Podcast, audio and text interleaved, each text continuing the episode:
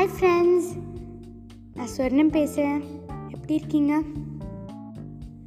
இன்றைக்கும் last episode author ஆத்தர் சுதாமூர்த்தி எழுதின ஒரு புக்கிலேருந்து ஒரு கதை தான் சொல்ல போகிறேன் இன்னியோட கதையின் பேர் doing what you like is freedom பிடிச்சது செய்கிறது தான் சுதந்திரம். ஒரு நாள் சுதாமூர்த்தி ட்ரெயினில் பெங்களூர்லேருந்து பெல்காமன் ஊருக்கு போயிட்டு இருந்தாங்க. அதுவும் அதுதான் ஒரே ட்ரெயின் பெங்களூர்லேருந்து பெல்காமுக்கு போகிறதுக்கு. சுதாமூர்த்தி செகண்ட் கிளாஸில் போனாங்களாம். ஏன்னா அங்கே தான் நிறைய பேர்கிட்ட பேச முடியும்னு. சுதாமூர்த்தி ஒன்று நோட்டீஸ் பண்ணியிருக்காங்களாம். அது என்னென்னா யார் டிக்கெட்டுக்கு இன்னும் நிறைய செலவு பண்ணுவாங்களோ அவங்களாம் கொஞ்சம் தான் பேசுவாங்களாம். சுதாமூர்த்தி போய் அவங்க சீட்டில் உட்காந்தாங்க அவங்க அவங்க பக்கத்தில் இருக்க சீட்டை பார்த்தாங்க. அது ஒரு சின்ன குடும்பம் இருந்தது. ஒரு அம்மா ஒரு அப்பா அப்புறம் ஒரு பையன் தான். அந்த பையனுக்கு வயசு வந்து ஒரு எயிட்டீன் இல்லாட்டி நைன்டீன் இயர்ஸ் இருக்கும். அவன் பார்க்க காலேஜ் ப படிக்கிற பையன் மாதிரி இருந்தான். அந்த அம்மா அப்பா அந்த பையனுக்கு நிறைய இன்ஸ்ட்ரக்ஷன்ஸ் தந்துட்டு இருந்தாங்க. அதெல்லாம் என்னென்னா ரொம்ப குளிருது வெளியே. ஸ்வெட்டர் போட்டுக்கோவேன் உனக்கு பசிக்குதா? நான் சாப்பாடு தரட்டுமா? நம்ம த்ரீ பேர்ட்ஸ் புக் பண்ணியிருக்கோம். லோவர் மிடில் அண்ட் அப்பர் உனக்கு எது வேணும்? நீ உன் பாத்ரூம் சில்பஸ் கொண்டுட்டு வந்திருக்கியா? நீ பாத்ரூம் போனால் அதை யூஸ் பண்ணிக்கோ. அந்த மாதிரி நிறைய சொல்லிட்டு இருந்தாங்க. அந்த பையனுக்கு ரொம்ப அசிங்கமாக இருந்தது. என்னது இது? மற்றவங்களுக்கு முன்னாடி என் அம்மா அப்பா இத்தனை கேள்விகள் கேட்குறாங்க ஆனால் அந்த அம்மா அப்பாவை மதிக்கிறதுக்கு இந்த பையன் எல்லா பதில் எல்லாத்துக்குமே பதில் சொன்னான். அதுக்கப்புறம் அந்த பையனுடைய அப்பா அந்த பையனுடைய அம்மா கிட்ட கேட்டாங்க நீ ஏதாவது பழைய துணி கொண்டுட்டு வந்திருக்கியா? இந்த சீட்டெல்லாம் பார்க்க ரொம்ப அழுக்காக இருக்குது. நான் அந்த சீட்டை துடைக்க போகிறேன் அதுக்கு அந்த அம்மா பதில் சொன்னிச்சு. நான் உங்ககிட்ட எத்தனை தடவை சொல்லியிருக்கேன். எல்லாம் முன்னாடியே பார்த்து வைக்க சொல்லி. நம்மளை மாதிரி இருக்கவங்கெல்லாம் ஃபஸ்ட் கிளாஸ் இல்லாட்டி செகண்ட் கிளாஸ் ஏசியில் தான் போவாங்க. இந்த மாதிரி செகண்ட் கிளாஸ் சும்மா போக மாட்டாங்க. இதெல்லாம் பாருங்க எவ்வளோ அழுக்காக இருக்குது. அப்படின்னு அந்த அம்மா பதில் சொன்னிச்சு. அதுக்கு அந்த அப்பா அவர் தனி தலையை குடிஞ்சிட்டே சொன்னார். எனக்கு புரியுது. ஆனால் இப்போலாம் ஹையர் கிளாஸஸ்க்கெல்லாம் டிக்கெட் வாங்க அவ்வளோ கூட்டமாக இருக்குது. அதனால் இந்த தடவை டிக்கெட் கிடைக்கல. அடுத்த தடவை நான் பார்த்து வைக்கிறேன். அதுவும் உனக்கு தெரியுமா? இதுதான் ஒரே ட்ரெயின் பெல்காமுக்கு போகிறதுக்கு அப்படின்னு அந்த அப்பா சொன்னாங்க. இப்போது சுதாமூர்த்திக்கு அவங்களும் பெல்காமுக்கு தான் போகிறாங்கன்னு புரிஞ்சுது. நீங்களாம் முதல் தடவை பெல்காமுக்கு போகிறீங்களா அப்படின்னு சுதாமூர்த்தி அவங்கக்கிட்ட கேட்டாங்க. அதுக்கு அந்த அம்மா சுதாமூர்த்தியை ஆச்சரியமாக பார்த்தாங்க. ஆனால் அந்த அம்மா வந்து சுதாமூர்த்தி கிட்ட பேச ஆர்வமாக இருந்தாங்க. அவங்க சொன்னாங்க ஆமாம் ஆமாம் நம்ம முதல் தடவை பெல்காம்க்கு போகிறோம் எங்கள் பையனுக்கு பெல்காமில் ஒரு மெடிக்கல் காலேஜில் சி அட்மிஷன் கிடச்சிருக்குது. உங்களுக்கு ஏதாவது அந்த காலேஜை பற்றி தெரியுமா? அப்படின்னு கேட்டாங்க. அதுக்கு சுதாமூர்த்தி பதில் சொன்னாங்க ஆமாம் ஆமாம் அது ஒரு நல்ல காலேஜ் உங்களுக்கு எப்படி அது தெரியும் அப்படின்னு அந்த அம்மா கேட்டுச்சு. அதுக்கு சுதாமூர்த்தி சொன்னாங்க நான் அந்த ஏரியாவில் தான் இருக்கேன் அதான் எனக்கு அது தெரியும். இதுக்கப்புறம் அவங்கெல்லாம் சுதாமூர்த்தி கிட்டே பேச ரொம்ப ஆர்வமாக இருந்தாங்க. ஏன்னா அவங்களுக்கு அந்த சிட்டியை பார்த்து இன்னும் நிறையவே தெரிஞ்சுக்கணும்னு ஆசை இருந்தது.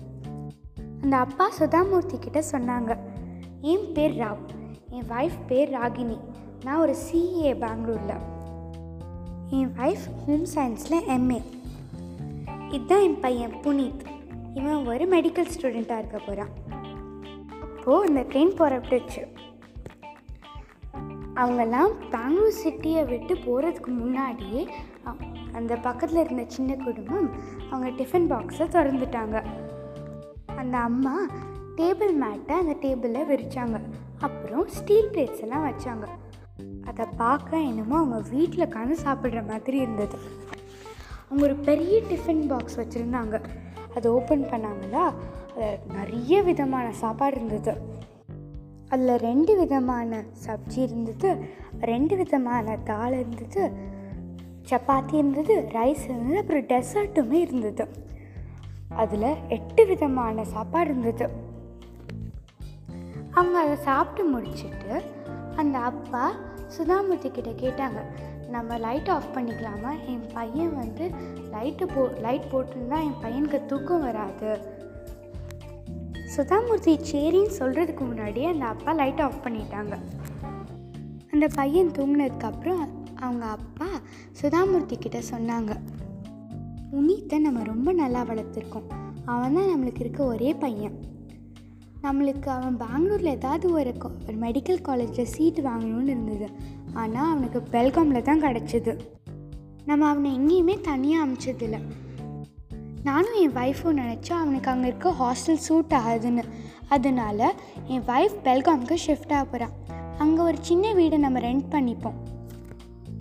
நான் பெங்களூரில் இருந்து அப்பப்போ என் ஃபேமிலியை போய் மீட் பண்ண போகிறேன் இதை சொல்லும்போது அவர் குரல் உடைஞ்சிது அதுவும் அவரோட ஒய்ஃப் கண்ணிலேருந்து தண்ணியாக ஊற்றுச்சு அதுக்கு சுதாமூர்த்தி சொன்னாங்க எனக்கு புரியுது உங்கள் கஷ்டம். ஆனால் ஒரு பறவைக்கு நல்லா சிறகுகள் வந்து அது நல்லா பெருசானதுக்கப்புறம் அது எவ்வளோ நாள் தான் கூண்டுக்குள்ளேயே வச்சுக்க முடியும்? நம்ம நம்ம பிள்ளைங்களுக்கு ரெண்டே ரெண்டு இது தான் வாழ்க்கையில் தர முடியும். ஒன்று வந்து நல்ல வேறு ரெண்டாவது வந்து நல்ல சிறகுகள். அது ரெண்டு இருந்ததுன்னா நம்ம பிள்ளைங்க எங்கே வேணாலும் எப்போ வேணாலும் அவங்களாம் போகலாம் இப்போ அந்த அம்மா சொன்னாங்க நான் ஒரு லெக்சராக இருந்தேன் காலேஜில் ஆனால் இவன் பிறந்ததுக்கப்புறம் நான் என் வேலையை விட்டுட்டேன். என்னுடைய கொலீக்ஸ்லாம் நிறைய டிஃப்ரெண்ட் காலேஜஸில் பிரின்ஸிபலாக இருக்காங்க.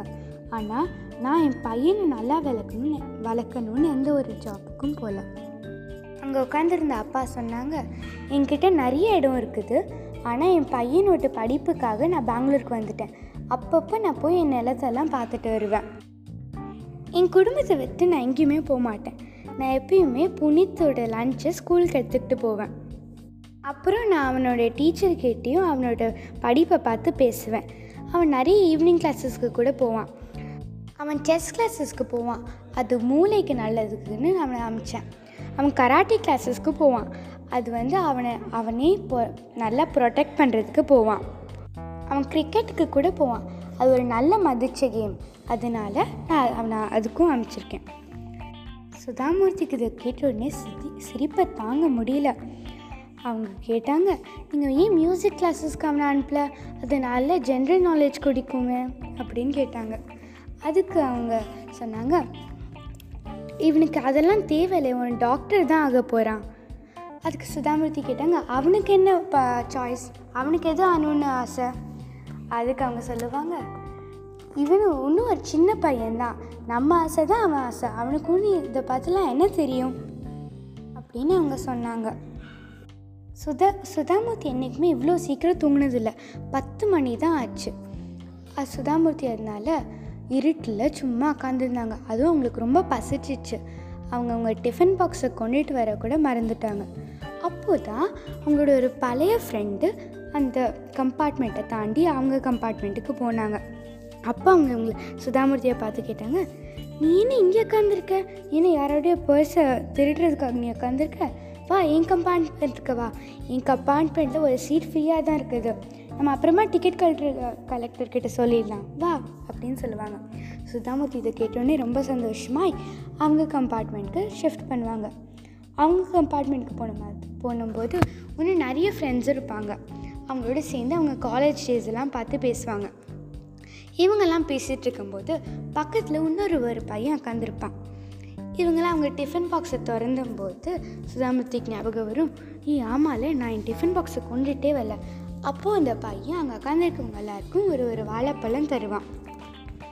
சுதாமூர்த்தி அந்த பையனை பார்த்து கேட்டாங்க உன் பேர் என்னது? நீ எங்கே போகிற அதுக்கு அந்த பையன் சொல்லுவா என் என் பேர் ஷாரத் நான் பெல்காமுக்கு போகிறேன் நீங்கள் எங்கே போகிறீங்க சுதாமூர்த்தி சொல்லுவாங்க நானும் பெல்காமுக்கு தான் போகிறேன் நீ எதுக்கு அங்கே போகிற அதுக்கு அவன் அந்த பையன் சொல்லுவான் எனக்கு அங்கே ஒரு மெடிக்கல் காலேஜில் சீட் கிடச்சிருக்குது. நான் என் கிளாஸஸ்ஸு ஜாயின் பண்ண போகிறேன் சுதாமூர்த்தி கேட்பாங்க நீ அங்கே முதல் தடவை போறியா? நீ யாராவது உன்னோட கூட்டிகிட்டு போறியா? அதுக்கு அவங்க சொல்லுவாங்க அந்த பையன் சொல்லுவான் இல்லை இல்லை. நான் யாருமே என்னோட கூட்டிகிட்டு போகல அதுவும் நான் இப்போ தான் முதல் தடவை போகிறேன் உன் அம்மா அப்பா எங்கே? அப்படின்னு சுதாமூர்த்தி கேட்பாங்க.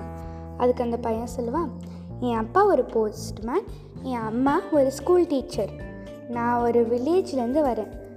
அந்த வில்லேஜ் கோலார் பக்கத்தில் இருக்குது. உனக்கு எத்தனை அண்ணன் தம்பிகள்? அப்படின்னு சு சுதாமூர்த்தி கேட்பாங்க. அதுக்கு அந்த பையன் சொல்லுவான் நான் தான் ஒரே பையன். அப்போது சுதாமூர்த்தி கேட்பாங்க உனக்கு என்றைக்குமே நீ தனியாக இருந்த மாதிரி இல்லையா? அந்த பையன் சொல்லுவான் என் அம்மா அப்பா ரெண்டு பேருமே வேலை பார்க்குறதுனால எனக்கு என் பக்கத்தில் இருக்க நேபர்ஸ் எல்லாரையுமே தெரியும். நான் எப்பயுமே அவங்க பக் அவங்க வீட்டுக்கு போய் விளையாடுவேன். அதனால் இப்போலாம் எனக்கு அவங்கெல்லாம் அண்ணன் தம்பிகளாக ஆயிட்டாங்க. அந்த பையன் சொல்லுவான் என் அப்பா ஒரு போஸ்ட்மேனாக இருந்ததுனால நான் ரொம்ப சின்ன வயசில் இருக்கும்போதே எனக்கு சைக்கிளிங் சொல்லி தந்துட்டாங்க என் அப்பா. அதுவும் நான் வந்து நிறைய எக்ஸ்ட்ரா கரிக்குலர் கரிக்குலர் ஆக்டிவிட்டீஸ் கூட போவேன். நான் வந்து கொஞ்சம் மியூசிக்கும் ஸ்போர்ட்ஸும் சோஷியல் ஆக்டிவிட்டீஸும் கற்றுப்பேன் அது என்னோடய லைஃப்பில் ரொம்பவே ஹெல்ப் பண்ணியிருக்குது அதுவும் இப்போலாம் நான் எங்கே வேணாலும் ட்ராவல் பண்ணுவேன். ஏன்னா எனக்கு நாலு விதமான லாங்குவேஜ் தெரியும். இங்கிலீஷ் கன்னடா ஹிந்தி அப்புறம் தெலுங்கு. என்னால் பாடவும் முடியும் நீச்சல் அடிக்கவும் முடியும். நான் என்சிசியில் இருந்தேன் அதனால நான் நிறைய இடத்துக்கு ட்ராவல் பண்ணியிருக்கேன். நீ உன் எக்ஸாமில் எப்படி பண்ண? அப்படின்னு சுதாமூர்த்தி கேட்பாங்க. அதுக்கு அந்த பையன் சொல்லுவா எனக்கு தெரிஞ்சு நான் நல்லா தான் பண்ணியிருக்கேன். ஏன்னா எனக்கு பெல்காமில் ஒரு மெடிக்கல் காலேஜில் சீட் கிடச்சிருக்குது. அது ரொம்ப எக்ஸ்பென்சிவாக இருக்கும்ல? அப்படின்னு சுதாமூர்த்தி கேட்பாங்க. அதுக்கு அவங்க சொ அந்த பையன் சொல்லுவான் ஆமாம் ஆமாம் அது ரொம்ப எக்ஸ்பென்சிவாக இருக்குது. நான் பேங்க்லேருந்து லோன் எடுத்திருக்கேன். நான் வேலை பார்க்க ஆரம்பிச்சதுலேருந்து திருப்பி அந்த லோனை கட்டிடுவேன் சுதாமூர்த்தி கேட்பாங்க சரி இப்போ நீ சொல்லு. நீ ஒரு சின்ன பையனாக இருந்துட்டு எது உன் லைஃப்பில் மோஸ்ட் இம்பார்ட்டண்ட் திங்னு நினைக்கிற? அதுக்கு அந்த பையன் சொல்லுவான் சுதந்திரம். சுதந்திரம் தான் என் லைஃப்லேயே மோஸ்ட் இம்பார்ட்டன்ட் நான் யோசிக்கிறேன். உங்களுக்கு பிடிச்ச இன்ட்ரெஸ்ட்டை நீங்களாக சூஸ் பண்ணிக்கணும். நான் என் லைஃப்பில் ரொம்ப சந்தோஷமாக இருக்கேன். நான் ஒரு ம ஒரு காட்டில் வளர்கிற மரம் மாதிரி அவ்வளோ ஃப்ரீயாக இருக்கேன். எனக்கு அவ்வளோ சுதந்திரம் கிடச்சிருக்குது. அதான் இவ்வளோ சந்தோஷமாக இருக்கேன். உங்கள் எல்லாருக்குமே தெரியும் போன்சாய் செடினா என்னென்னு.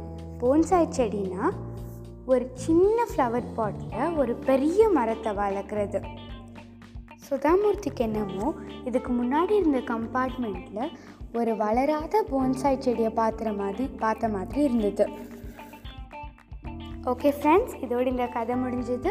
உங்களுக்கு இந்த கதை புரிஞ்சிருக்குன்னு நினைக்கிறேன். ஃப்ரெண்ட்ஸ் நான் இனிமேல் ஆல்டர்னேட் வீக்ஸ் கதை சொல்ல போகிறேன் wish you a merry Christmas and a very happy new year நம்ம திருப்பி டுவெண்ட்டி டுவெண்ட்டி ஒனில் சந்திக்கலாம். பாய் பாய்